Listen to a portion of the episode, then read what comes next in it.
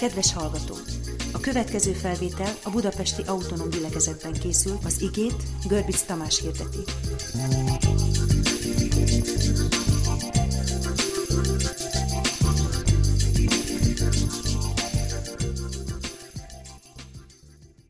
Nehéz azt mondani, hogy az igében mi a legfontosabb rész, vagy hol fedi fel Pál a legnagyobb titkokat, de a helyzet az, hogy ez például egy olyan rész, ami az egyik legfontosabb a Szentírásban, és ennek a megértése, ennek a résznek az ismerete azért nagyon fontos, mert ebből érthetjük meg azt, hogy végül is hogyan győzhetjük le a bűnt.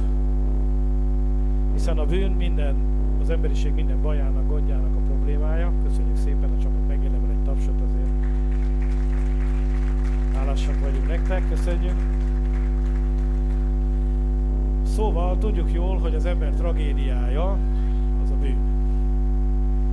A bűn nem engedi az embert azzá lenni, akivel válnia kellene.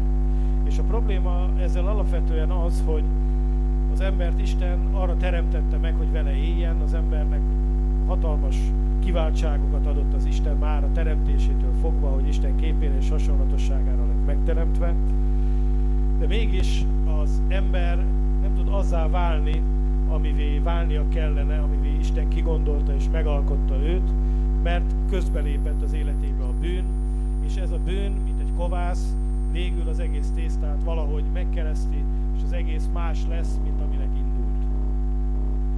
És ahhoz, hogy az ember értelmes életet tudjon élni, ahhoz szüksége van arra, hogy megszabaduljon ettől a kovásztól. Hogy valahogy kipaterolja az életéből a bűnt. Valahogy megszabaduljon attól a hatalomtól, amely újból és újból tönkreteszi az életét. Nem véletlen, hogy ezek a dolgok így vannak. Azért van ez így, mert az ember élete be van ágyazva egy hatalmas szellemi konfliktusban, ami két hatalmas lény, szellemi lény között zajlik. Az egyik az Isten, a másik pedig a sátán, a vádló, akiről azt a bizonyságot teszi Jézus, hogy embergyilkos volt, kezdettől fogva, és azért jött, hogy lopjon, öljön és pusztítson. Ő az ember ellensége volt, és a kezdettől fogva azt jelenti, hogy attól a pillanattól fogva, hogy Isten kihirdette, hogy egy ilyen lényt, mint az ember akar készíteni az ő képére és hasonlatosságára, a sátán már azt is ellenezte, az ötletet, a tervet is ellenezte, és miután Isten kivitelezte ezt a tervet, a sátán azon van, hogy bebizonyítsa, hogy óriási hiba volt az embert megalkotni és megteremteni. És ez az ő kezében az eszköz a bűn. És amikor az embert bűnbe viszi, ahogyan Évát és Ádámot is bűnbe vitte, annak az lesz a következménye, hogy az ember elkezd eltorzulni, és egyre kevésbé alkalmas arra, amire eleve meg lett teremtve, hogy Istennel közösségbe, Istennel kapcsolatba éljen. Az édenkertből Ádámot nem azért űzte ki az Isten, mert evett a fáról, hanem azért, mert Ádám miután evett a fáról, nem volt képes hitet gyakorolni az Istenben. Isten pedig, Istennek pedig hit nélkül lehetetlen tetszeni. Megszakad a közösségünk Istennel, amikor elszakadunk attól a meggyőződéstől és attól a hittől, hogy Isten a javunkat akarja, és azt akarja, hogy nekünk jó legyen. Hogy ő az, aki a tutit megmondja a számunkra, és nem az ellenség. Az ember ebben a feszültségében él a bukás óta, hogy a sátán hazugságának higgyen, vagy az Isten beszédének higgyen. Ádámnak és Évának is ez volt az igazi döntés. Ki igazán az, aki nekem jót akar? Az Isten, aki azt mondta, hogy ne egyél, vagy az ördög, aki azt mondta, hogy nyugodtan egyél? Az Isten, aki azt mondta, hogy súlyos és drámai következményei lesznek annak, hogyha eszel arról a fáról, az ördög pedig azt mondta, hogy nem, éppen ellenkezőleg jó és nagyszerű dolog lesz ez. És így van ez mind a mai napig. A világ át és át van szőve hazugsággal. Tudjátok, Isten nem az ördögnek adta a világ fölötti uralmat. Mégis, mikor az ördög Jézust kísértette, akkor azt mondhatta teljes joggal, hogy nekem adatott a világ fölötti hatalom, és annak adom, akinek akarom. Jézus a kísértésben nem cáfolta a sátának ezt az állítását. Pedig a Teremtés könyvében azt olvassuk, hogy nem sátán kapta a világ feletti uralmat, hanem az ember. Mégis hogy lehetséges, hogy az ember helyett a sátán uralkodik? Úgy, hogy becsapja az embert. És a hazugságaink keresztül az ember nem azt teszi, amire Isten megalkotta, amit Isten akar, hanem azt teszi, amit az ördög akar. És ezért mondta Jézus, hogy ha megmaradtok az én beszédeimben, megismeritek az igazságot, és az igazság megszabadít benneteket. Az ember élete születésétől fogva olyan erősen át van szőve az ördögnek a csalásaival, a hazugságaival, hogy észre sem vesszük, hogy beleszületünk a bűn alá, észre se vesszük, ahogy a bűn hatalmat vesz a lelkünk és a tagjaink fölött, észre se vesszük, ahogy az ördög lassan, de biztosan az életünk folyamán különböző döntésekkel, tettekkel, dolgokkal eltaszít, ellög bennünket az Istennek az erejétől. Amikor a Biblia halálról beszél, és itt ebben a részben elég sok szó van a halálról, akkor tudni kell, hogy kétféle halál van. Van egy olyan halál, amit úgy hívunk, hogy a szellem halála, vagy szellemi halál. Amikor Isten azt mondta az embernek, hogy amelyik napon eszel arról a bizonyos fáról, halálnak halálával kell halnod, akkor a szellemi halálról beszélt. Ugyanis aznap, amikor az ember eldöntötte, hogy áthágja Isten beszédét, egy döntést hozott a szívében. Nem Istennek hisz, hanem az ördögnek hisz. A hazugság atyának inkább elhiszi, amit mond, mint a mindent megalkotó és mindent megteremtő Istennek. És ez a döntés végzetesnek bizonyult. Ez a döntés az embert attól a forrástól szakította el, ami számára az életet jelentette, az Istennel való közösségtől. Ezért joggal mondja Pálapostól, hogy az élet nekem Krisztus. Az, hogy Krisztusban és Krisztus által vissza tudok találni az élő Istenhez. Ez a víz, ez a kútfő, amiből az életvize fakad, amiből ihatsz és élni fogsz, ha ebből iszol. Ezt a vizet kínálta fel a názareti Jézus a szamáriai asszonynak annál a bizonyos kútnál. És azt mondta, hogy amíg csak hideg vizet iszol ebből a kútból, meg fogsz halni. De ha abból a vízből iszol, amit én kínálok neked, élni fogsz örökké, és nem leszel soha többé szomjas. A szellemi halál tehát azt jelenti, hogy nem vagyunk képesek kapcsolatot teremteni az Istennel. És a kapcsolatnál többről van szó, amikor a Biblia erről beszél, közösségről van szó. Közösségről, kölcsönös részesedésről. Én részesedek az Istenből, és az Isten részesedik belőlem. A szellemi halálnak a következménye a fizikai halál. Ádám nem azért halt meg, mert evett arról a bizonyos fáról, bár ugye a halált is végsősorban ennek a következménye volt, hanem azért, mert elszakadt az élő Istentől, és a szellemi halál nem táplálta a szívét, a szellemét többet, az Istennel való közösség, és a szellemi halálnak az egyenes következménye volt a testnek a halála. És ezért, amikor halálról beszél itt az apostol, erről a kétféle halálról beszél. A szellemi halálról és a testi halálról. És mind a kettőre adott Isten megoldást. De ahogyan Ádám először a szellemi halált élte át, és utána a testnek a halálát, azonképpen Jézus Krisztusban is a dolgok úgy működnek, hogy először a szellemi halálból támadunk föl. A szellemi halálból elevenít meg bennünket az Isten. Belénk leheli a szellemét, újból, akár csak a teremtés kezdetekor, és a belénk lehet szellem által életre kelt bennünket, és ez az élet egy más fajta élet, mint amit Ádám és Éva kapott. Nem egyszerűen visszakapjuk azt az életet, ami Ádámnak és Évának az édenben volt, hanem valami más minőséget kapunk vissza. Mi ez a más minőség? Isten megtehette volna, hogy először elküldi a Szent Szellemet, és utána küldi el a fiút. De a sorrend nem véletlen. És úgy gondolom, hogy amikor Jézus figyelmeztette az embereket, hogy az ember fia ellen is mondhattok káromlást, de a Szentlélek káromlását nem fogják megbocsájtani, akkor nem valami egyszeri cselekedetről vagy tetről beszélt, hanem arról beszélt, hogy a, el, megjelenik az Isten fia ezen a világon, őt elvetheted és elutasíthatod, lesz még egy esélyed, mert eljön a Szentlélek, de aki a Szentlélek korszakában nem találja a megbánás helyét, nem talál vissza az ő Istenéhez, utána nincs több korszak, utána már csak az ítélet van. Tudom, hogy a legtöbb értelmezés nem ebbe az irányba megy, most ezt felajánlom népgazdasági hasznosításra, gondolkodjál rajta. Hiszem, hogy a Biblia egy logikus, összefüggő könyv, és azt gondolom, hogy mindaz, ami le van írva, ha ott van egy ige, akkor az kell legyenek más igék, amik azokat értelmezik és magyarázzák, és nem maradhatunk magunkra egy szem igével, egy ilyen rettenetes igével, amiről Jézus beszél, hogy nem bocsájtatik meg. És azt gondolom, hogy Jézus itt pontosan erről szólt, hogy belzebubozhattok engem, keresztre feszíthettek engem, de ha eljön a Szentlélek, használjátok ki azt a korszakot, azt az időt.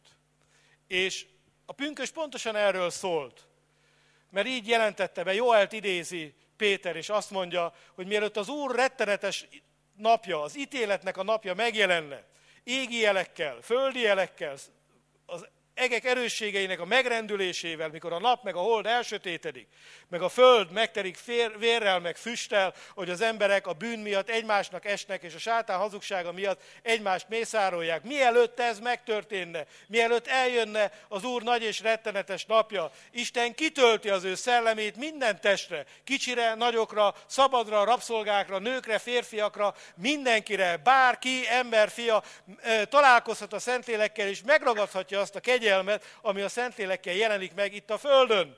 De ragad meg! Nincs több korszak. A Szentlélek egy olyan életet hoz, amely más minőségű élet, mint amit Ádám és Éva kaptak. Mégpedig azért, mert a fiú meghalt a kereszten, és feltámadt. És ezért az az élet, amit a Szentlélek hozzád jön, egy olyan hozzád hoz, és amire téged újjá lehel az új teremtésben. Ez az élet annyival több, mint Ádámban és Évában levő élet volt, hogy tartalmazza a feltámadásnak az erejét. Tartalmazza a bűn legyőzésének az erejét. Tartalmazza a halál feletti győzelmet. Ez egy olyan élet, ami benned van, ami fölött nincs uralma a halálnak, és ami fölött nincs uralma a kárhozatnak. Az új teremtés igazságban és valóságos szentségben a Szentlélek ereje által jön létre. És ez az első munkája a Szentléleknek, amiről itt az apostol beszél. Azt mondja, hogy emberként régen, a Szentlélek nélkül, az új szövetség nélkül, hiába tanítottak meg arra, hogy mi a jó Isten szerint. Hiába ismertem a törvényt, és még meg is egyeztem azzal, hogy igen, Istennek igaza van, a törvény jó, szent és igazságos. És én úgy akarok élni. És jártam a zsinagógába, és meghallgattam, és igyekeztem. És azt, azt tapasztaltam, azt találtam, hogy van egy másik törvény, ami meg a tagjaimban van, és amikor a tagokról beszél az apostol, itt azt érti, hogy amit effektíve csinálok. Ahogy az életem élem. Nem akarok mérges lenni, és mégis mérges leszek. Nem akarok senkit bántani, és mégis bántom. Tudom, hogy mi a rossz, és szeretném elkerülni ezeket a dolgokat, de mégis újból és újból valahogy beletenyerelek. És azt mondja az apostol, hogy ez egy rabság. El vagyok adva adós rabszolgának a bűn hatalma alá. Ki akarok szabadulni, de nem tudok. És azt mondja, annyira adós rabszolga vagyok, hogy már nem is én cselekszem azt, hanem a bennem lakó bűn. A bűn rabszolgájává tesz engem valami. És a rabszolga nem teheti azt, amit ő akar. Azt kell tennie, amit az Ura parancsol. És valaki uralkodik rajtam. És ezt úgy hívja az apostol, hogy a bűn és a halál törvénye. Ezek uralkodnak rajtam. És van egy fontos tanulsága annak, amit a hetedik részben még elmond. Nevezetesen az, hogy az ismeret ebből nem tud kiszabadítani. A tudás ebből nem tud kiszabadítani. Ezért azt lehet, hogy te tudod kívülről a Bibliát. Lehet, hogy ismersz millió tanítást, meg millió dolgot, de nem ez számít. Mert az ismeret hasznos lehet, ha életté válik az életedben. De önmagában véve téged az ismeret nem tud megszabadítani a bűn és a halál törvényétől. Valami nagyobb erőnek kell jönnie, mert hiába ismered a jót, nincs erőd véghez vinni a jót.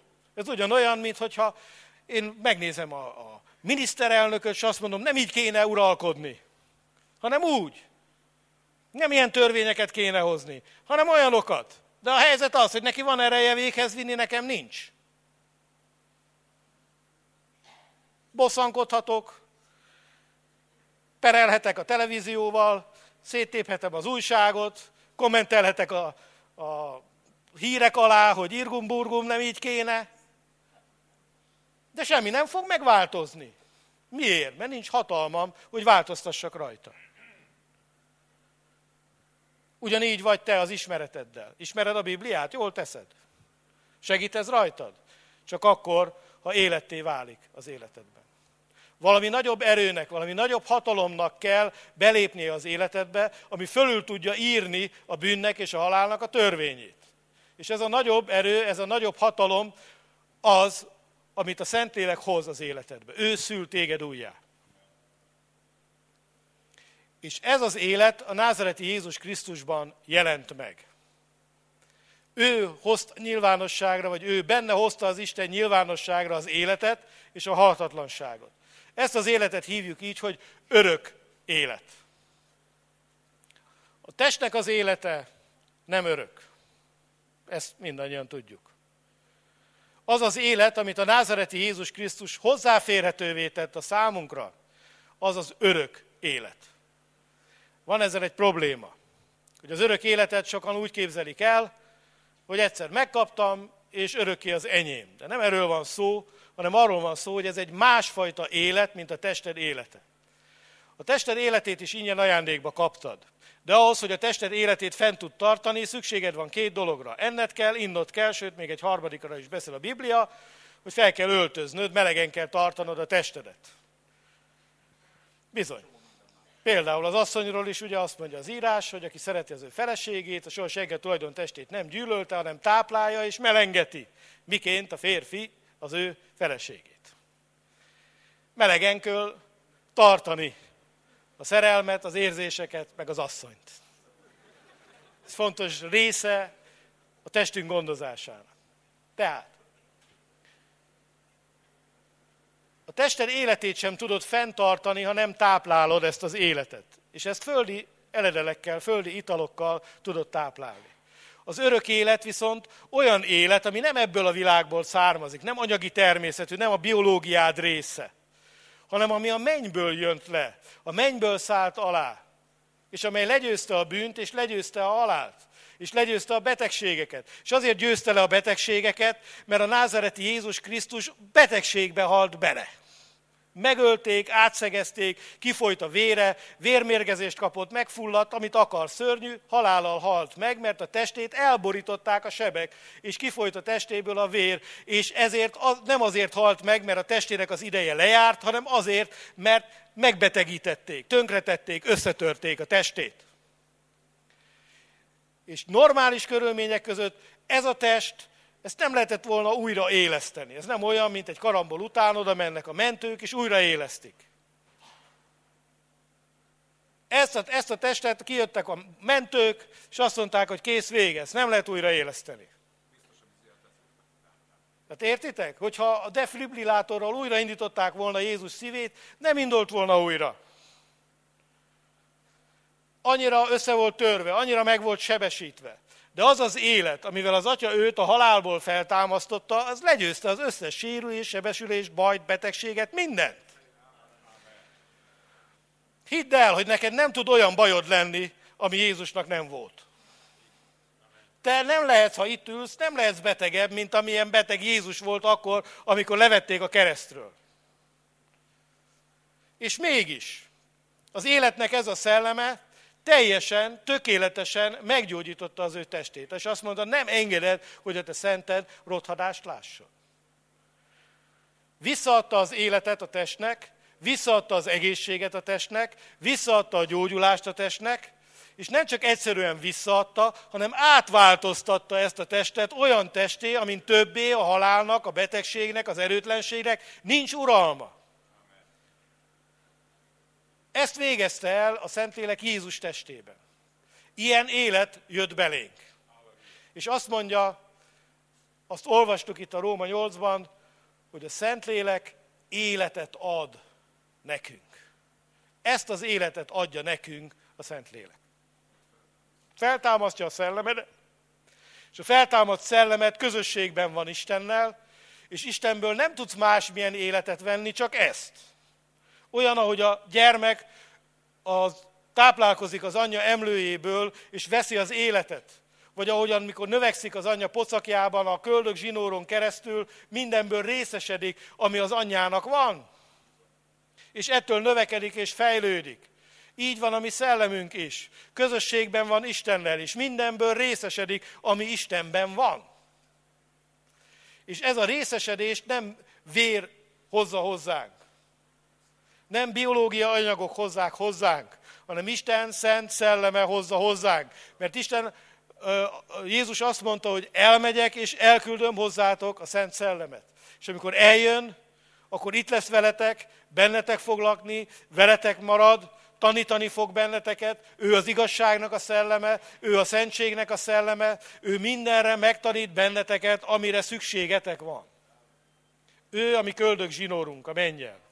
Ő az ő közvetítésén keresztül jön hozzánk Istennek az élete, Istennek a valósága, Istennek az igazsága. Ez nagyon érdekes dolog. Az Isten igazsága. Annyit beszél a Róma levél, nem is értettem sokáig, még most sem biztos, hogy értem, hogy miért beszél Isten annyit, Isten igaz. Ki merné kétségbe vonni azt, hogy az Isten igaz? De mégis, hogy az Isten igaz volta így, meg az Isten igaz volta úgy. És igen, az Isten igaz. És az ő igazsága nagyon sokféle módon megmutatkozik az életünkben. De az ő igazságából ilyen módon részesedünk. Ennek az ő igazságának nagyon sok arca van. Nagyon sok megnyilatkozása van az életünkben. És többek között ilyen megnyilatkozás az, hogy mi az ő igazságából válunk igazzá. Az az igazság jön hozzánk az Istentől, amilyen ő, amilyen ő, amilyen igaznak ő igaz. Ez csodálatos, hogy ő mi azzal táplál bennünket, ami ő benne van. A saját természetéből részesít bennünket. Isten ereje, Isten hatalma, Isten minden tudása, Istennek a szentsége, Istennek az igazsága, Istennek a jósága, a szeretete, az irgalma, a szent lelken keresztül árad a mi lelkünkbe és a mi szívünkbe, és táplálja azt az új teremtést bennünk, amely létrejött akkor, amikor hitre jutottunk. Ő nem csak újjászült bennünket, hanem ő táplál is bennünket. Ő adja nekünk az életet. És ez nagyszerű dolog. És ami a legnagyszerűbb ebben a dologban, hogy azt mondja az írás, hogy ez az élet, ez nagyobb, mint a bűnnek és a halálnak a törvénye. Ez az élet már nem egy tudás, hanem ez az élet ismeret. És tudom, hogy nem akarok filozofálni, de a tudás meg az ismeret között a Biblia különbséget tesz. Nem szabad a mi nyelvünknek a fogalmaiból kiindulni ez ügyben. Azért, mert a tudás az azt jelenti, hogy hallottam valamiről. Az ismeret a Bibliában nem csak egyszerűen azt jelenti, hogy ismerek valamit, hanem azt mondja az írás, hogy ismerte Ádám az ő feleségét, Évát, és abból született valami. Egy gyermek jött létre. A kis Káinka úgy keletkezett. A kis édes, aranyos. Káinka úgy jött létre, hogy Ádám megismerte, ismerte az ő feleségét. És ez az ismeret a Bibliában. Annyival több a tudás, mint az ismeret, hogy az ismeretből származik valami, létrejön valami. És az Isten ismeretéből létrejön egy új teremtés. Az Isten ismeretéből létrejön egy élet. Az Isten ismeretéből létrejön valami, ami isteni. És ez az új alkotása, ez az új teremtése Istennek, ez mindennek a kiinduló pontja, ez az új kezdet. És ennek előképei vannak már az Ószövetségben. Izsák a leghíresebb előkép, hogy Isten azt akarta, hogy Izsák ígéretből szülessen, az ígéretbe vetett hitből szülessen, az igébe vetett hitből szülessen. És szegény Ábrahám meg Sára nem értették. Miért nincs örökös, miért nincs örökös, miért nincs örökös? Ugye? Ábrahám volt az első turista a Bibliában. Mindig azt kérdezte Sárától, hát Izsák hol van? Vagy hol van hát Izsák? Izsák, Izsák, Izsák. Sára kérdezte Ábrahámtól, hol van Izsák? Ábrahám Sárától, hát hol van már az az Izsák? 25 éven keresztül várták azt az Izsákot. De Isten tudta, hogy miért várakoztatja őket. Ők nem tudták szegények. De Isten tudta, hogy miért várakoztatja őket. Azért, mert ezen a profétai képen keresztül akarta kinyilatkoztatni, hogy nem testől és vértől, nem ember akaratából, hanem amikor ő jónak látja az időt, az ő erejéből, az ő hatalmából, az ő ígéretébe vetett hitből fog megszületni az örökös. Ő az, aki örököl. És ugyanígy Jézus is előképe volt az új teremtésnek. Higgyétek el, hogy nem véletlen, hogy Jézus így született meg. Isten azért adta ezt a képet, hogy lássuk, hogy hogy jön létre a dolog. Azt olvassuk, hogy aki új teremtés, az újjá lett alkotva Krisztusban, igazságban és valóságos szentségben.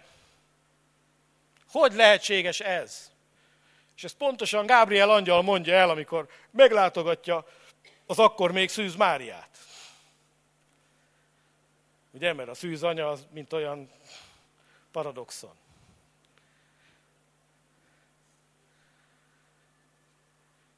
És Mária is azt mondja, hogy hogyan lehetséges ez?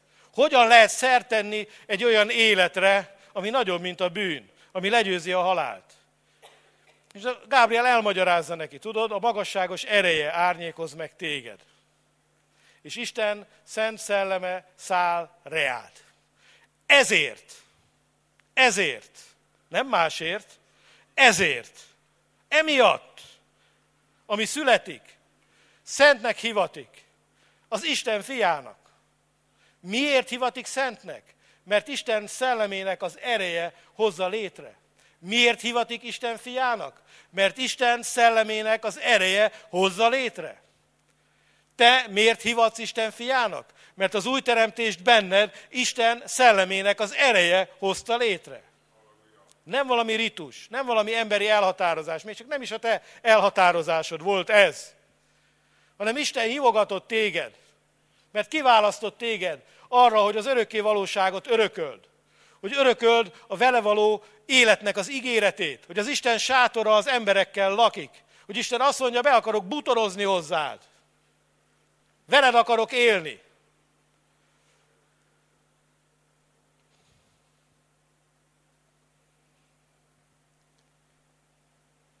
És amikor mi ezt a sok zörgetést, a sok keresgélést, a sok hívást egyszer csak elkezdtük meghallani, és elkezdtünk rá odafigyelni. És egy nap azt mondtuk, igen, szeretném, remegő szívvel, de elhiszem, hogy az Isten akar engem. És oda mentünk Istenhez, és azt mondtuk, hogy Uram, ha az tényleg így van, hogy Te Jézus Krisztusba akarsz engem, akkor én is akarom ezt. Itt vagyok, fogalmam sincs, hogy hogy működik ez az egész dolog. Én legalábbis, amikor megtértem, halvány a segéd fogalmam nem volt, hogy Isten hogy fogja ezeket a dolgokat véghez vinni.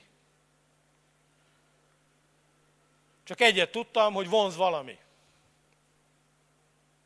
Csak azt tudtam, hogy akarom tudni az igazságot. Hogyha ez valóban igaz, és remegett a szívem, hogyha ez valóban igaz, akkor végre, végre van értelme az életnek.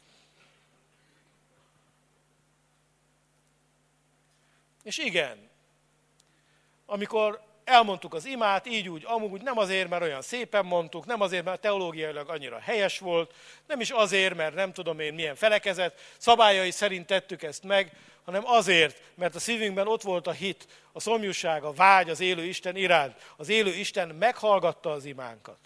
És azért születtünk újjá, mert az Isten válaszolt az imánkra. Minden tiszteletem a Worldwide Ministry is amerikai és egyéb prédikátoroké. De amikor kiállnak és belemondják a televízióba, ha te az én tanításomat követed, és az általam most elmondott négy pontot megteszed, akkor kétségtelenül Isten téged újjászül. Ez mégis valahol merészség. Mert nem a négy pont szül téged újjá, nem is az amerikai prédikátor. Nem tudok én olyan, olyat mondani, ami téged biztosan újjászül. Én csak azt tudom mondani, hogy az Isten engem újjászült. És hogy ilyenek vannak a Bibliában leírva. És amikor ez hitet hoz létre a szívedbe, és odamész az Isten elé, és ebből a hitedből te kiáltasz az Istenhez, és az Isten meghallgat téged, akkor minden jó lesz és szép lesz. Következő tanításom négy pontját tartsd meg, és akkor bővölködő, hibátlan élet vár rád. Bár így lenne, drága testvérem, de jó lenne, négy pont, öt pont, nem probléma. Még hét sem, még az is belefér. Milyen jó lenne, ha ilyen egyszerű lenne az élet. Pár pont, és kész. Hm? Már nem azért, de ha leérettségiztünk, ugye? Vagy én például elméleti villámosságtamból le tudtam szigorlatozni, akkor három pont, öt pont, hét pont, hát már nem lehet gond. Nem? De mi egyetemista vicc, hogy ennyi idő alatt tanulsz meg kínaiul. Jegyzet van, akkor egy éjszaka. Bármit meg tudtunk tanulni egy éjszaka alatt. Levizsgáztunk belőle, négyesre, ötösre, kis puskával. Majd harmadnapra el is felejtettük az egészet úgy, ahogy van. Ó, de jó lenne, milyen jó lenne, ha semmi másról nem szólna a siker titka, csak öt pontról vagy hétről, de legyen 13. Plusz egy. De ez nem így van. A pontok, meg az akármik segíthetnek téged abba, hogy Istenhez közelebb kerülj. De a megoldást nem tudjuk uniformizálni, nem tudjuk pontokba foglalni, nem tudjuk az Istent egy ketrecbe bezárni, és azt mondani neki, hogy, hogy te egy mostantól fogva egy automataként működsz, ha pinkódot jól beütik, és ezt a gombot megnyomják, alul kigurul a hideg kóla, és kész.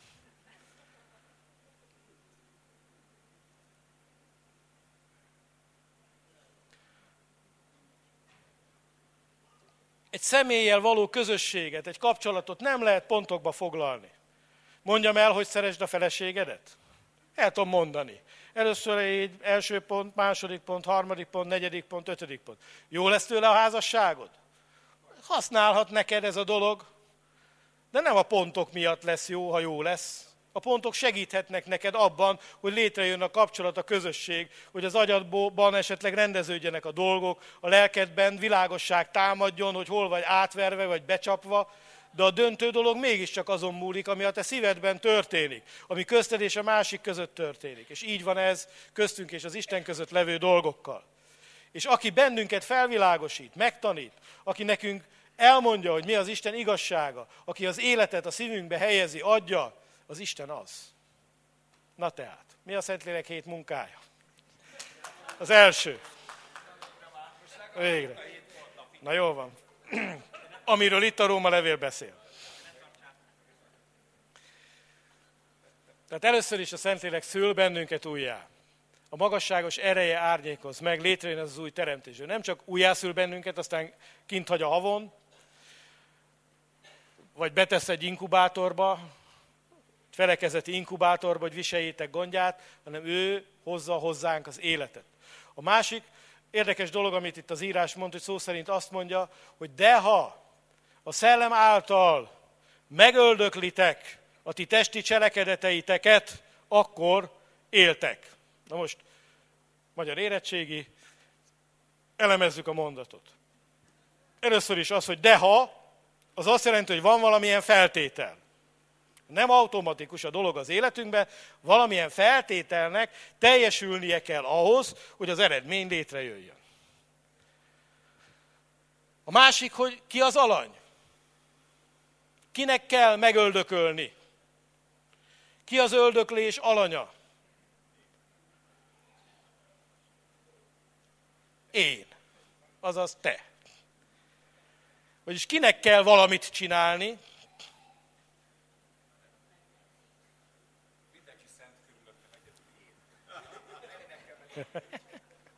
Ferinek kell valamit csinálni, a többiek szentek a környezetében. Tehát van feladatom ebben a dologban? Igen. A másik, hogy azt mondja, a szellem által megöldöklitek a ti földi tagjaitokat, akkor éltek. Vagyis, hogy mi, mivel kell nekem megöldökölni a földi tagjaimat? A szellemnek a segítségével. Igaz? A szellemre támaszkodva. Ez azért nagyon fontos, mert el fogják prédikálni neked, hogy 100% Isten, 0% ember. És ez bizonyos helyzetekben igaz.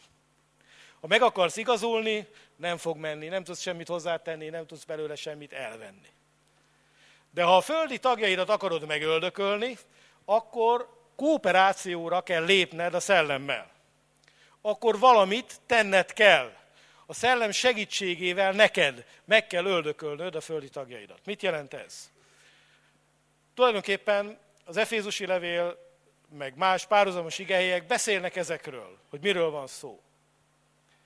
Azt mondja, öldököljétek meg a ti földi tagjaitokat, olvasjuk az Efézusi levélben, amelyek csak erre a világra irányulnak, vagyis ezt a világ, ebben a világban akarnak berendezkedni. Itt akarják magukat beásni, mint a második ukrán front.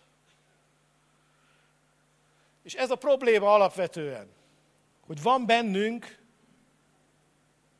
egy elementáris vágy arra, hogy az életünk értelmét ebben a világban találjuk meg. Pálapostól viszont itt azt a bizonyságot teszi, hogy tudjuk, hogy az egész teremtett világ hiába valóságnak van alávetve, és maga a teremtett világ is nyög és sóhajtozik, amiatt, hogy ez így van.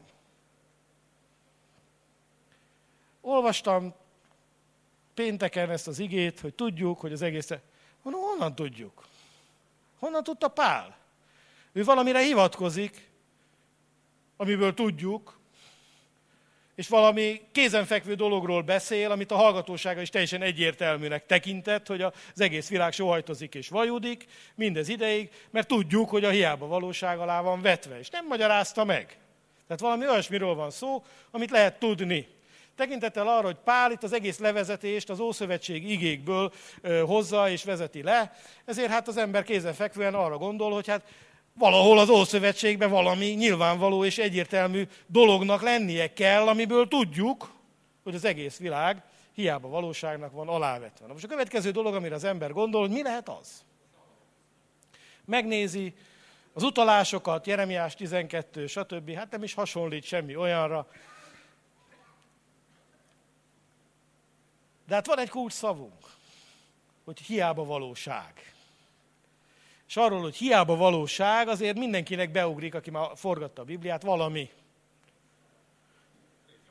A prédikátor könyve, igaz? Hiába valóság, felette nagy hiába valóság, ezt mondja a prédikátor. Hát nézzük is akkor meg ezt a prédikátort.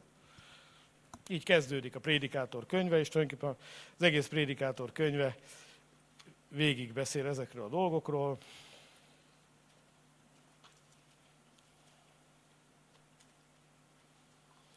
Példabeszédek prédikátor. Azt mondja. Így kezdődik. Prédikátornak, Dávid fiának, Jeruzsálem királyának beszédei. Igen nagy hiába valóság, mondja a prédikátor. Igen nagy hiába valóság. Minden hiába valóság. Mi haszna van az embernek minden fáradozásából, ha fáradozik a nap alatt? Nemzedékek jönnek, nemzedékek mennek, de a föld örökké megmarad.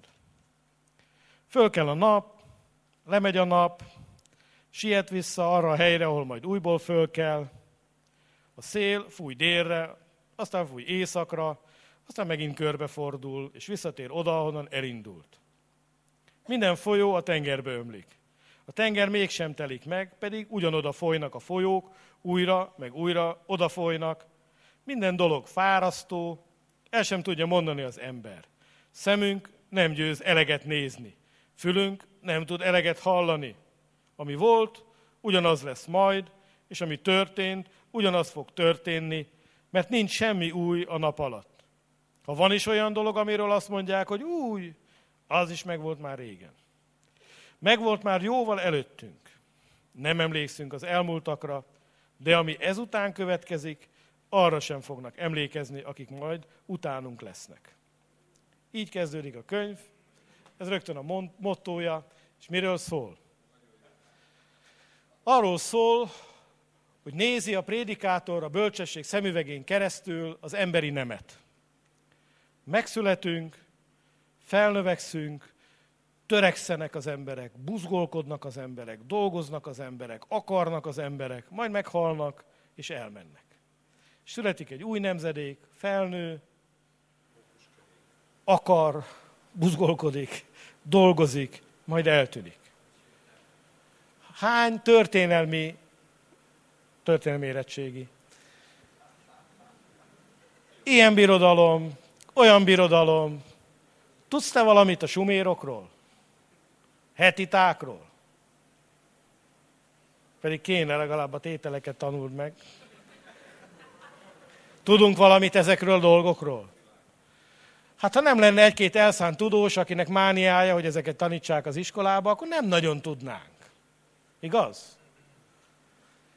Éltek, virágoztak, akartak, nagy terveik voltak, törtettek, csinálták a dolgokat, majd ugyanúgy eltűntek, mint a soha nem is lettek volna. És azt mondja a prédikátor, hogy hogy van olyanak az emberek, mint a szél.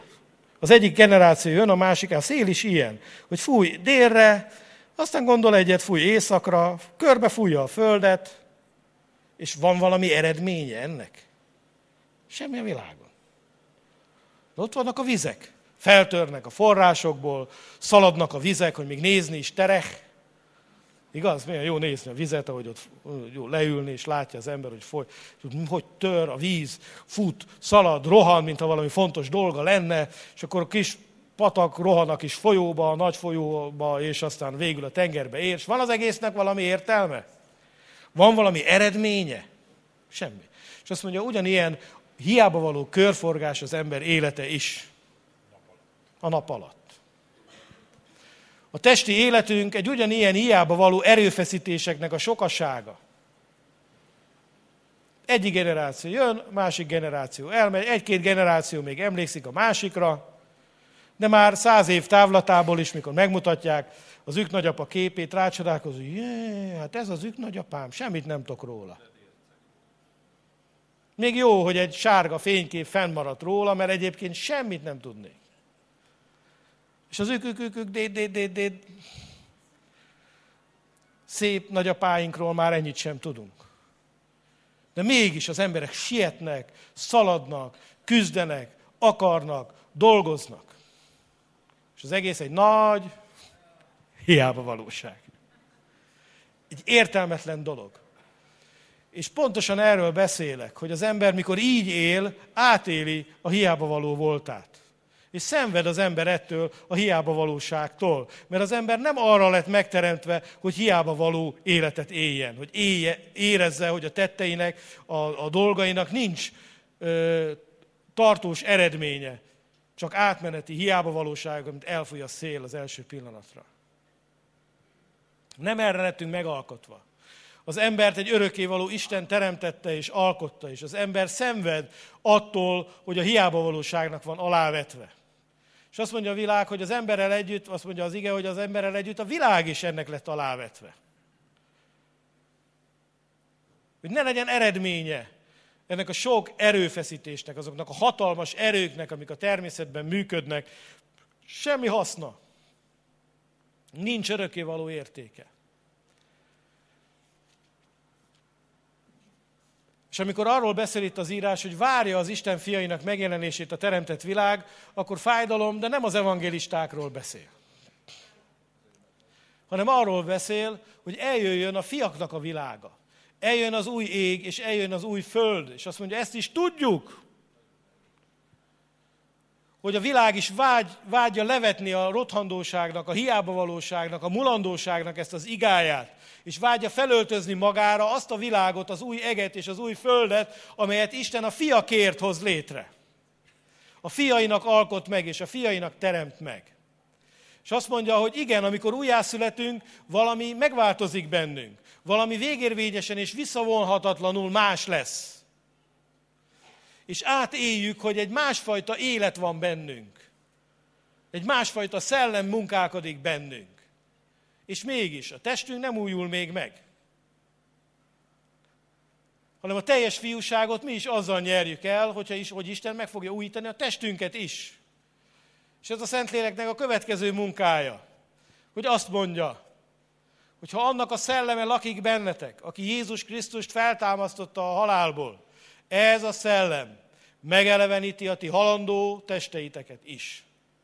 Az ígéret elsősorban a feltámadásra vonatkozik. És tudjátok, minden gyógyulás, minden szabadulás, amit Isten a testednek ad, tulajdonképpen nem más, mint előleg a feltámadásból. Hála legyen Istennek az orvosokért. És én hiszem, hogy az a, azok a felfedezések, amit az orvosok tesznek, ezek nincsenek Isten nélkül, hanem éppen ellenkezőleg a legtöbbjét Isten mutatta meg valahogy ezeknek az embereknek. Eszébe jutott a Szentgyörgyi Albertnek, hogy ledarálja a paprikát.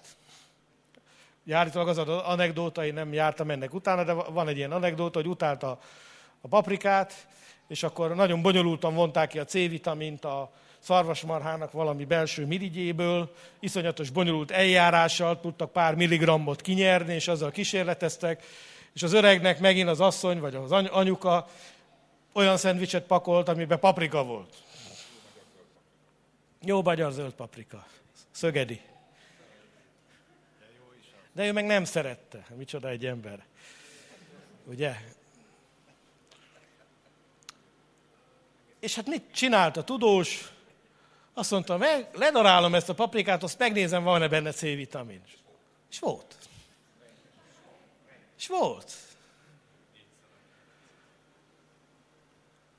Az antibiotikumot állítólag úgy találta az a, fel az a Fleming, vagy kicsoda, hogy valahogy ott hagyta megrohadni, és akkor ráültek a penészgombák, és akkor látta, hogy megdöglöttek a baktériumok is, ahol a gomba ott volt, a baktérium is megdöglött. Én hiszem, hogy ezek nem véletlenek, hanem hiszem, hogy ezeket Isten az ő végtelen jóságából adta az emberiségnek. Van egy ige, amit mostanában megint sokan idéznek, ugye Ásza királyról van, beszél az Ószövetség, aki megbetegedett a lábára, és azt mondja, betegségében is se Istent kereste, hanem a, az orvosokat. És akkor most ugye jönnek és azt mondják, hogy na tehát íme a bizonyíték, hogy nem jó az orvosokat keresni, hanem azért. De hát teljes félreértése ez ennek az igének. Nem arról van szó, hogy az orvoslást, vagy az orvostudományt miatt fette volna meg őt az Isten, hanem és az a szövegből nem mindig derül ki, de hanem az volt vele a baj, hogy nem, nem az volt a baj, hogy az orvos, orvos kereste, vagy az orvosokat, vagy a gyógyulást kereste, hanem hogy pogány praktikákhoz fordult azért, hogy meggyógyuljon, és nem az Istenhez. Akkoriban az orvostudomány nem olyan volt, mint most. Bár most is egyre inkább lesz az orvostudomány helyett olyan, hogy, hogy az orvosa felír egy tablettát, amit klinikailag teszteltek, és oda van írva, hogy mennyi hatóanyag van benne, ezt az emberek nem veszik be. Ilyen mellékhatás, olyan mellékhatás, meg nem tudom én micsoda. De ha a szomszéd Márika néni becsönget, és azt mondja, hogy na ezt a kis susújka zsáját, ebből főzzé teát, mert ebbe van aztán a jó izé, akkor te boldogan megfőzöd. Senki klinikailag le nem tesztelte, nem tudod, hogy hány milligram izét fogsz belefőzni a teádba, semmit nem tudsz, de hamarabb elhiszed a Márika néni marhaságát a szomszédból, mint az orvosnak a tudományos eredményeit. Ilyen világban élünk. És ez nem jó.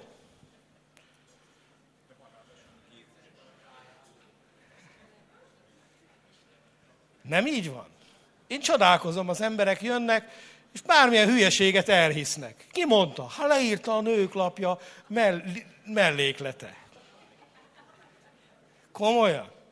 Homeopátiás izé, gyógyszer.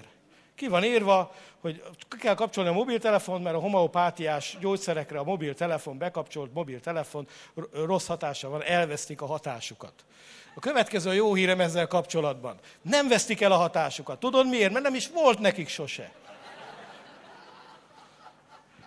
Miért jó a homeopátiás gyógyszer? Hát azért, mert nincs mellékhatása.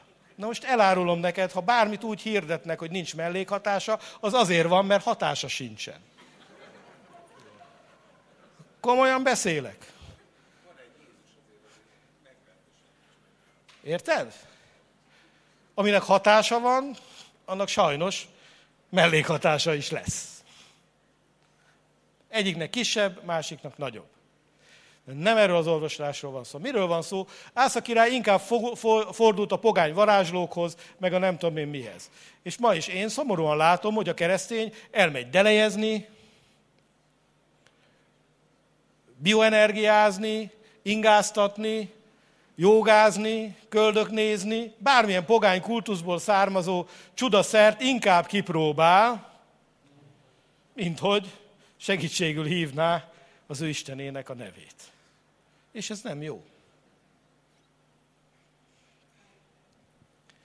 Valóban veszélyes, ha beteg vagy, kinyílni a, a, a pogány kultuszok irányába. És a pogány kultuszokban felkínált mindenféle gyógyító izéket meg. Beleszúrják a tűt, jön a keresztény testvérem, ekkora tű áll ki a füléből. Mondom, mi van? Akupunktúrával fogyok. Egyik fülébe kisebb tű van, másik fülébe nagyobb tű. Nem mondom, miért? Hát az egyikben kisebb, másikban nagy, de ne, nem szép, ilyen aszimmetrikus. Azt mondja, azért, mert az aura, aurám itt ekkora, itt meg csak ekkora. Mondom, micsodád? Hát az aurája. Hát, nem az órája, az aurája.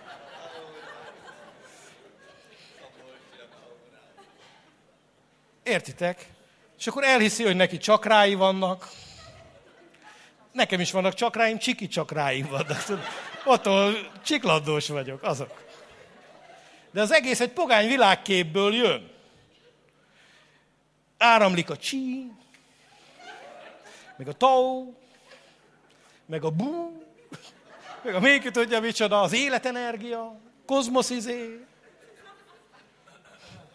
Ferdinted az ágyadat, és akkor úgy áramlik az energia, majd rajta kell, jól fogsz aludni. Per, nevettek rajta, de annyi baromságot elhisznek az emberek.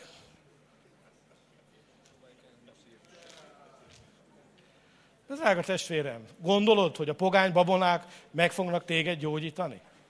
Na most őszintén, gondolod, hogy a pogány babonák meg fognak téged gyógyítani? Nem. És gondolod, hogy a keresztény babonák meg fognak téged gyógyítani?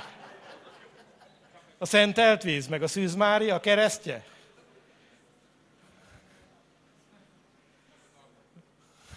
De az algopirin is jobb de csak receptre lehet kapni. Jó, tehát nem az orvosokkal van a baj. De, amiről mi beszélünk, az a hitből való gyógyulás. A hitből való gyógyulás az abból a meggyőződésből származik, hogy ez az élet, Krisztusnak a feltámadott élete, a halált és a betegséget legyőző élete, az az élet, ami ő helyre rakta az ő testét, ami meggyógyította a csontjait, ami pótolta a hiányzó vért a testébe, meg a nem tudom én micsodát, amire szüksége volt. Az a, a megújító erő, az a szellemi hatalom, az a szellemi erő, ami legyőzi a bűnt, a bajt, a betegséget, sőt, még a halált is legyőzi. Ez az élet van bennünk. És az az élet bennünk a Szentlélek által van. A végső megoldást a tested nyavajájára és a világ sóhajtozására is a feltámadott test fogja jelenteni. És szembe kell néznünk, hogy vannak bizonyos korlátai a fizikai gyógyulásunknak. Meg fogunk öregedni. Ha csak nem vezetjük be a kézrátételes kozmetikát. Jösszök, nagy hittel rátesszük a kezünket, rátok, s nem öregedtek. Visszafiatalodtok. Vannak jó példák, mert már egyesek még a testükön nem látszik, de belül már szinte gyermekek. Tehát vannak a végső, tehát nincs, nincs tökéletes megoldás a testedre, csak a feltámadás, a feltámadott test. Ezt tudomásul kell venni. De azt is tudnod kell, hogy az a szellem, ami benned van, annak óriási hatalma van. Annak óriási ereje van. És ez a Szentlélek megmozdul te benned, ez a Szentlélek működik te benned, Isten szellemének ez az éltető szellem, ez elkezd a, a legkisebb mozdulatot megteszi benned, akkor te olyan egészséges leszel, de olyan egészséges, hogy olyan egészséges soha életedben nem voltál, mint akkor. Ezt elvégzi bennünk Istennek a szelleme. És ez előleg a feltámadásból. Isten mindig hozott korszakokat, amikor a gyógyító evangélisták gyógyították az embereket. És ezzel Isten kifejezte azt, hogy irgalmas a betegekkel szemben és nagyon sok falat lerombolt. Sok ilyen gyógyítós evangélista egyébként kibírhatatlan alak volt. Magán életében egy elviselhetetlen, kibírhatatlan ember volt. És meg is kérdeztem Istent, hogy Istenem, hát miért ezeket a kibírhatatlan alakokat választottad erre? Néztem Catherine Kuhlman életét, hát leírták, hogy egyébként mi hétköznapi emberként hogy működött. Hát nem lettem volna munkatársa. De a következő helyzet ezzel kapcsolatban, panaszkodtam az úrnak. És mondtam, hogy Istenem, hát nem volt egy szelles, egy, egy, egy szelíd, kedves ember a környéken, akire ráadhattad volna a te nagy erődet, hogy ugyanígy gyógyítsa a betegeket, meg minden. És Isten azt mondta, hogy nem. És elvezetett engem a Sámsonnak a példájához. És abból értettem meg, hogy Isten mit akar. A Sámsonra ráadta Isten a nagy erejét azért, hogy Izrael ne olvadjon be a filiszteusokba, és ne legyen egy filiszteus vazallus nép, és ne tűnjön el a történelem sűjesztőjébe. Eznek egy vaddisznóra volt szüksége. Catherine Kuhlman is egy vaddisznó volt, de azért választotta ki az Isten őt, és adta neki a nagy erejét, mert a felekezetek már annyit háborúztak egymástól, mert a baptista, a pünkösdit, a pünkösdi, a metodistát, a metodista, a református, mindegyik, a teológusok beásták magukat derékig, és onnan lőtték egymást az igékkel, az igazságokkal, és most is így van. Hát jön egy baptista atyánk fia, és akkor félelemmel reszketés között tulajdonképpen ő nagyon szeretne betöltekezni Szentlélekkel, de nem tudja, hogy azért, mert tíz éven keresztül ijeszgették őt, hogy, hogy, hogy hú, mi lesz akkor, hogyha ő nyelveken fog szólni, meg én nem tudom micsoda. És így volt ez, higgyétek el, a 40-es, 50-es évek, évekre is beásták magukat a felekezetek, és onnan a nagy teológiai tornyokból lőtték egymást nagy ágyukkal, és olyan árkokat ástak a testvér és testvér közé, amiken nem volt már többet átjárás. És akkor jött egy ilyen kis sámson, Isten ereje rajta volt, és elkezdtek az emberek átjárni. Tudjátok miért? Mert minden várba, minden nagy teológiai izébe, minden nagy körülbálsáncolt felekezetbe ott voltak a nyomorult, szerencsétlen, beteg emberek. Ott voltak a leprások a kapuba, akikkel senki se törődött, és azt mondták, hát mit vesztetek? És mentek a Catherine Kulmahoz és meggyógyultak, és visszamentek, és bekiáltottak a városba a nagy, nehéz kapukon keresztül, meggyógyultunk emberek, hát valami van. És a kevélyek nem hallották meg, ahogy keresztelő Jánoshoz se mentek ki. De a szükségben levők, a nyomorultak, akiknek nem volt veszteni valójuk, a vakon szülöttek, akik már kirekesztettek voltak amúgy is, akiknek nem számított, hogy kidobják-e őket, vagy nem dobják ki őket, ők elmentek. Tíz leprás közül kilenc nem jött vissza. Tudjátok miért? Mert kilenc zsidó volt. Egy meg szamaritánus. És elmentek Jeruzsálembe, bemutatták a, megtisztultak. És a kilenc zsidót a Jeruzsálemi templomba rábeszélték, hogy kivetünk téged, hogyha Jézus úrnak mondod, és azok megijedtek, és akkor inkább úgy voltak vele, hogy jaj, végre valahára visszakerültünk a társadalom, elfogad minket, akkor mi inkább itt maradunk. A szamaritánusnak meg tök mindegy volt, azt nem fogadták el. És ezért ő szépen visszament, leborult, és azt mondta, Uram, köszönöm. Köszönöm, hogy a halálból visszavittél az élők sorába. Nem számított neki az izmus, a felekezet, a nem tudom én micsoda, a mez, amit ráhúztak. És tudjátok, a Szentlélek is ilyen. Fúj, itt is, fúj, ott is. Nazarénusokra is ráfújt, és akkor akikre ráfújt, azokat kivetették. Röhely. Ráfújt a katolikusokra, azokat is kirúgták. Ráfújt reformátusokra, fedeszemmel nézték őket. Hú, ez a mi szép azért, vallásunk. Mit Jézus osztok itt a mi keresztény felekezetünkbe? Hogy képzelitek ezt? Vicces az egész. És én hiszem és meggyőződésem, hogy Isten újból és újból ad ilyen korszakokat. És azért voltak ezek a vaddisznók, és azért adta Isten ezeket a vaddisznókat, mert különben megettük volna mi teológusok, mi felekezeti emberek, mi megettük volna őket reggelire. Ezt mondta nekem az Isten. Mindig velem foglalkozol. Igen, ezt, ezt mondta az Isten. Tudod, miért, miért, adtam, miért nem adtam kedves szelíd embert? Mert szétszettétek volna apró darabokra. Egy kedves és szelíd embert meg lehet rettenteni azzal, hogy rá ripakodnak, és azt mondják, hogy így, meg úgy, meg amúgy. Sámson egy összeférhetetlen ember volt. Nem érdekelte senki és semmi. Isten felkente őt, és nem lehetett legyőzni. De azért olyan prédikációt se hallottál, még keresztény gyülekezetbe pulpitusról, hogy legyél olyan, mint Sámson. A jellemét, a cselekedeteit nem állítjuk példaként az emberek elé. Kétségtelen, hogy Isten használta őt. Kétségtelen, hogy a hit hősei között fel van sorolva. De ne legyél olyan, mint Sámson. Ne legyél olyan. Ne legyél barázna. Ne legyél összeférhetetlen. Ne legyél ilyen ember, aki azt gondolja, hogy azért, mert az erő, az Isten ereje vele van, rajta van, ezért nincs szüksége senkire és semmire. Mert tudjuk a sorsát is, a végét is ennek az egész történetnek. És ez nem volt egy szép vég. Nem volt egy kívánatos vég. De Sámson hősként halt meg, és úgy halt meg, hogy Istenhez kiáltott, és Isten meghallgatta a kiáltását, és visszaadta az erejét, és megcselekedte azt, amire Sámsont elhívta, hogy kibabráljon a filiszteusokkal. Ez is egy küldetés. Nem engedni, hogy a filiszteusok rátelepedjenek az Isten népére. Na jó van, atyám fiai. Nem lesz ebből már hét pont. Szóval, első pont. Jézus Krisztusban való élet szellemének a törvénye.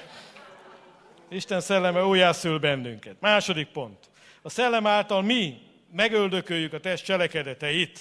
Ugye ezt mondja az ötödik, a tizenharmadik vers. A harmadik, Isten szelleme, aki bennünk lakik, ő adja nekünk ezt az életet. Összeköt, mint egy köldög zsinór bennünket az élő Istennel. Negyedik pont, megeleveníti a halandó testünket. Ötödik pont, Isten szelleme vezet. Na hát ez egy misét megérne külön. Isten szelleme által ismerjük fel az atyát atyának, magunkat pedig fiúnak. És Isten szelleme segít az erőtlenségünkön, és könyörög a szentekért. Bizony, képzeljétek el, hogy a nyelveken szólást Isten arra is adta, hogy annak segítségével járjunk közbe. Hogy sokszor nem tudod, csak felindít téged Isten szelleme, és imádkozol, és magad sem tudod, hogy miért és hogyan, de imádkozol a testvéredért, mert testben van, és a test, testi élete valami fajta veszélyt, szükséget jelent ránézve. Vagy imádkozol az eklésiáért, vagy annak egy részéért, mert az eklésia is ebben a világban él, kvázi testben él. És ezért nehézségeken és nyomorúságokon megy keresztül. Isten ezt adja nekünk. És ami a leghíresebb ige ebből a részből, és a legtöbbet szoktuk idézni, az ez, hogy azok az Isten fiai, akiket Isten szelleme vezet. Ez egy nagyon érdekes dolog, egy nagyon fontos dolog. Azok az Isten fiai, akiket Isten szelleme vezet. Itt olyasmit fejez ki a görög, hogy kézen fogva vezet. Látjuk, hogy az ember a leírásból, hogy az embert indíthatja a húsa, cselekvés ösztönözheti, meg indíthatja cselekvésre a szellem. A hús cselekedeteit nem tudod legyőzni azzal, hogy a hús ellen harcolsz, mert az nincs erőd. Egy módon tudod legyőzni, hogy teszed a szellem cselekedeteit, és amikor teszed a szellem cselekedeteit, a szellem megöllökli a hús cselekedeteit. Érted? Tehát az, hogy távol tartod magad, hogy ne illesd, ne nyújj hozzá, stb., ez nem segít rajtad. Nem segít rajtad, mert olyan, mint a kitüremkedett ilyen, hogy a levegő kitüremkedik, hogy itt megnyomod, akkor puk, ott jön ki. Ott megnyomod, akkor itt jön ki. Nem lesz megoldás. Hanem mi az, ami segít rajtad? Kelj fel, cseleked azt, amire a szellem indít. És míg cselekszed azt, amire a szellem indít, a szellem megöldökli a te földi tagjaidat. Meg akarsz szentelődni? Tedd azt, amit Isten rád bízott. Tedd azt, amire Isten szelleme indít téged. Gondjaid vannak? A testi indulataiddal, a dolgaiddal, akkor állj rá arra, amire a szellem ösztökél, és amire a szellem indít, és a szellem meg fogja öldökölni a földi tagjaidat. Ez olyan, mint amikor a kisgyerek nagyon akar valamit, és ragaszkodik hozzá, és nem tud tőle elvenni, csak úgy, hogy megsérüljön, de ha azt neki valami jobbat, akkor azt elengedi. És azt kell megértened, hogy Isten nem elvenni akar tőled soha, hanem mindig jobbat akar neked adni. Amikor Isten tanít az életről, tanít a házasságról, tanít az élet szentségéről, a házasság szentségéről, ezekről a dolgokról, akkor nem elvenni akar tőled, hanem adni akar neked. Jobbat, akar neked adni, mint amihez te most ragaszkodsz. És ha fel, felismered, megérted ezt a jobbat, akkor el tudod engedni a rosszabbat. És akkor fognak a régi életed bűnei visszajönni az életedbe, amikor abba hagyod Isten szellemének azt, annak a cselekvését, amire téged az Isten szelleme indít. Emlékezz meg, honnan estél ki. Térd meg, az előző cselekedeteket cseleked, és légy buzgó. És nem lesznek gondjaid azokkal a bűnökkel, amik miatt most szégyenkezel. Vagy amik miatt most azt gondolod, hogy veled valami baj van. Van baj. De ha te a bűnnel próbálsz harcolni, vagy fogadkozni próbálsz, hogy majd megváltozol, meg majd más lesz, mert holnaptól másképp lesz, ez nem fog működni. Kezd el cselekedni Istennek az akaratát. Kezd el tenni azt, amiről tudod, hogy a szellem indít téged. És a Szentlélek vezetése nem egy könnyű dolog. Itt is annyi félreértés, meg téveszme, meg mindenféle van, hogy ebben nem akarnék én belemenni, csak azt akarom elmondani neked, hogy a szellem vezetése ez egy, egy nagyon fontos része az életednek. És nagyon sokféle formája van annak, hogy a Szentlélek vezet. És valóban fontos, hogy te belső meggyőződésből cseleked, a hit cselekedeteit cseleked. Nem elég, hogy kívülről rád kényszerítsék, hogy mit csinálj hanem neked belülről, belső meggyőződésből kell tenned azt, amit teszel. Tehát az, az amikor ide jövünk, és azt mondjuk, hogy de hát dicsérd az Urat, emeld fel a kezed, bátran tapsolj, tedd oda magad, stb. Akkor ezzel buzdítunk téged, de elsősorban nem azt akarjuk, hogy ez egy külső cselekedet legyen, és akkor már csak azért, hogy béké hagyjanak, azért már eh, csinálsz valamit, hanem hogy me, elsősorban azt szeretnénk, hogy megértsd belül, hogy mi az Isten terve, mi az Istennek a szándéka, hogy felfedezd azt, hogy ha te ezeket a dolgokat teszed, akkor az neked jó. Annak jó az eredménye. Akkor leszakadnak rólad a súlyok, a terhek, a nehézségek. És meg tudsz újulni. Hogy közösségbe tudsz kerülni Istennel, hogy él, él, érezni fogod, ahogy az Isten szellemén keresztül az Isten élete újból beleárad a szívedbe, a lelkedbe és a gondolataidba. De az csak egy külső kényszer rajtad, egy kényszer zubbony rajtad. A Saul páncélja, amiben nem tudsz járni, az nem jó. Nem az a cél, hogy ilyen külső cselekedeteket számon kérjünk egymáson, vagy ezeket megpróbáljuk egymáson bevasalni. Hanem belül kell megszületnie a hitnek. Mert ami hitből nincs, bűn az. A hit pedig hallásból van, a hallás pedig abból, amit Krisztus szól. Jézus szól hozzád, és amikor te ezt meghallod, az hitet hoz létre a szívedbe. És hogyha ez a hit ott van a szívedbe, akkor viszont ne habozz cselekedni, és ne habozz csinálni a dolgokat. A probléma abban van, hogy az emberben belül nagyon sokféle dolog zajlik. És az nagyféle dolog, nagyon sokféle dolog gyakran öncsalásba tudja vinni az embert. Mindannyian tudjuk, hogy elindultunk nagy rössel, mert azt hittük, hogy, és aztán rá kellett jönni, hogy de mégse. Egyrészt azért, mert az ember tudatlan, másrészt azért, mert ne, ezek nem könnyű dolgok. Nem könnyű felismerni, hogy mi az, ami Isten szellemétől van. Sok gondolat van a férfiú elméjében, de azok közül csak az Úr tanácsa áll meg. Sok érzés van az ember szívében, de azok közül csak az áll meg, amit valóban a Szent Szellem hozott létre. És eleinte ezt mi nagyon egyszerűnek gondoljuk, és aztán rájövünk, hogy ez nagyon bonyolult, csak akkor megijedünk tőle. Hogy lehet mégis megmaradni az egyenes úton. Úgy, hogy Isten nem arra rendelt bennünket, hogy a Szentlélek egyénenként vezessen minket, hanem azért rendelt bennünket közösségbe, mert van két dolog, aminek a tükrében mi megmérhetjük azt, hogy valóban a Szentlélek vezet bennünket, vagy nem. Becsapjuk magunkat, vagy pedig nem. Az egyik a testvéri közösség. Mert hogyha, ahogy mondani szokták, mindenki szembe jön az autópályán, akkor kezdje gyanakodni az összes keresztény testvéred lebeszél arról, amiről te azt hiszed, hogy az a Szentlélek vezetése, kezdj el gyanakodni. Én tudom, az Úr kijelentette, hogy ez az emberhez kell férhez mennem. Igaz, hogy apám, anyám tépi a haját, a gyülekezet vénei sziszegnek, szívják a fogukat, de én érzem, én tudom. És a többi, és a többi. Érzem, hogy ebbe a vállalkozásba be kell, bele kell mennem, mert az Úr erre indít engem. Mindenki lebeszél róla, de én érzem. És oké, rendben van. A végső döntő szó tényleg a tiéd, a te döntésed. Döntsd el, tényleg úgy érzed, stb. Mellesleg a következmények is a tiéd lesznek. Ezért beszélünk le mindenkit, hogy úgy hallgasson profétákra, hogy a proféta mondja meg, hogy te mit döntsél. Jön a proféta, és elmondja, ezt csináld, azt csináld, de menj oda, add el a lakásot, költöz ide, mondd fel a munkahelyedet, menj oda.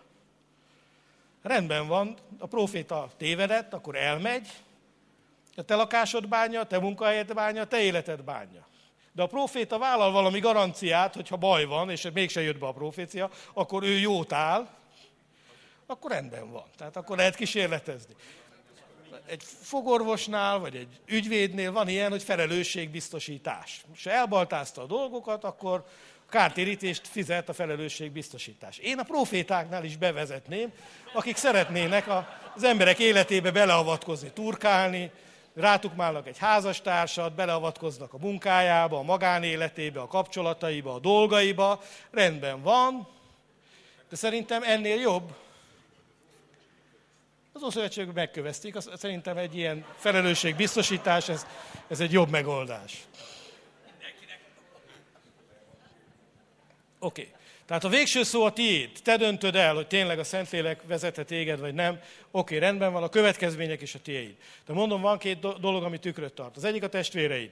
És hidd el, hogy azok, akik szeretik az Urat, azok a testvéreid, az, hogyha intenek, óvnak, izé, stb., halld meg.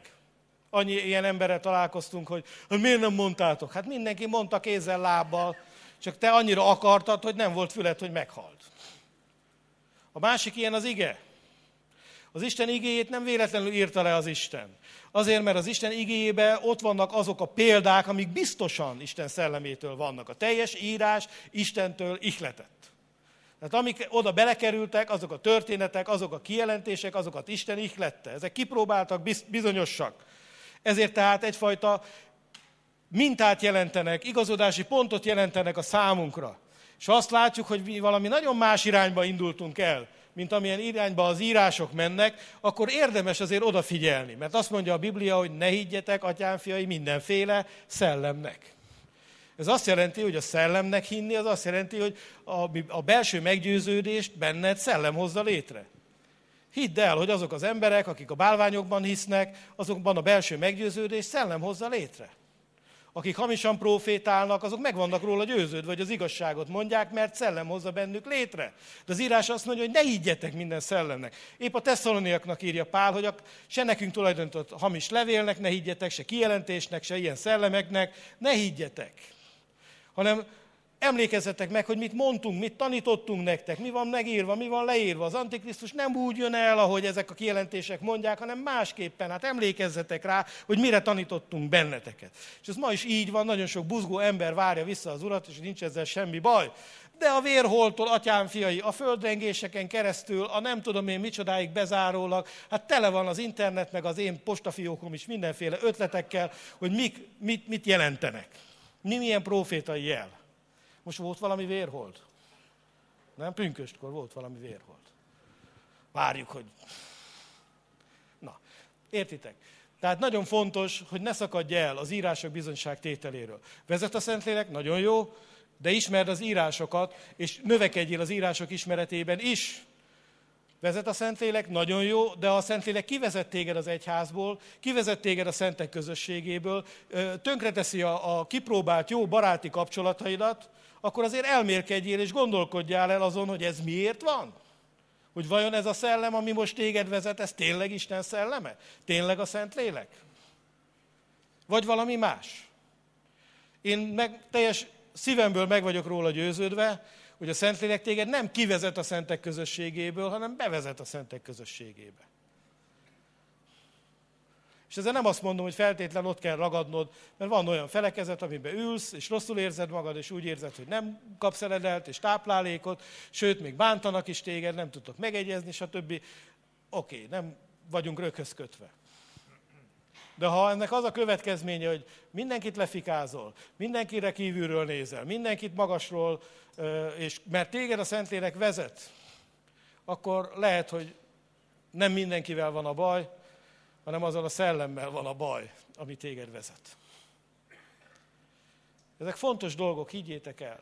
És ha érzitek, hogy elszakadtatok az igétől, és nem érhezitek az igét, melyik őtök tudja azt mondani, hogy mindent úgy ismer már, hogy ismernie kell? Igaz? Hát ha, ha őszinték vagyunk, hát mit tudunk a Bibliából? Szinte még semmit. Újból és újból tanulmányoznunk kell az írásokat, és újabb és újabb felfedezéseket fogunk tenni.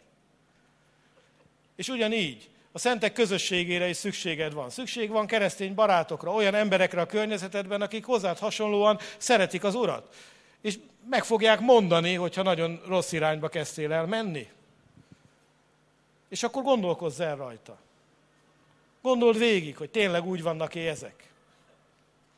Ne utasítsd el az irányítást, mert ez is része a Szentlélek vezetésének. A testvéreid, az Isten igéje, az Isten beszéde.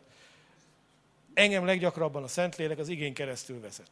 Akkor olvasom a Bibliát, érzem, hogy ott vagyok az Úr házába, Isten szól hozzám, és a legtöbb ötletet, gondolatot, dolgot akkor kapom a legtöbbször, az ige teszi helyre bennem a kérdéseket, amikor úgy érzem, hogy összezavarodtam, akár érzelmileg, akár gondolatilag.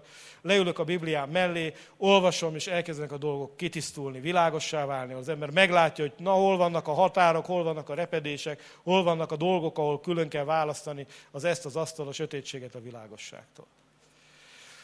Egy szónak is száz a vége. A Szentlélek benned nem csak egy egyszeri munkát végez, hanem folyamatosan újból és újból ott van benned. Táplál, éltet téged. És nagyon nagy szükséged van arra, amit a Szentlélek neked nyújtani, adni akar. Mert csak erre az életre támaszkodva vagy képes a testi gondolataidat és a testi dolgaidat legyőzni és megöldökölni. És ez nem egy egyszerű feladat. Tehát azt mondod, ó, én már 25 éve keresztény vagyok, már annyit öldököltem, nem létezik, hogy valami megmaradt volna.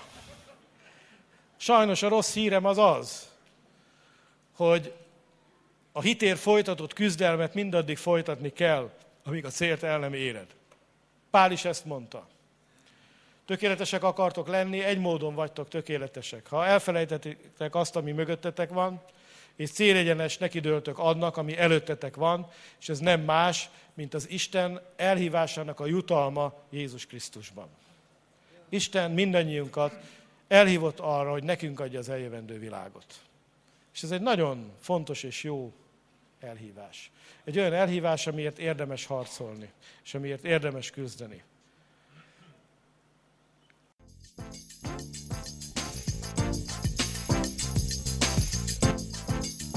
Kedves hallgató! Ha kérdése, észrevétele van az elhangzottakkal kapcsolatban, kérjük keresse fel a Budapesti Autonóm Gyülekezet honlapját www.bpa.hu vagy írjon címünkre 1078 Budapest, Murányi utca 61. Köszönjük figyelmét!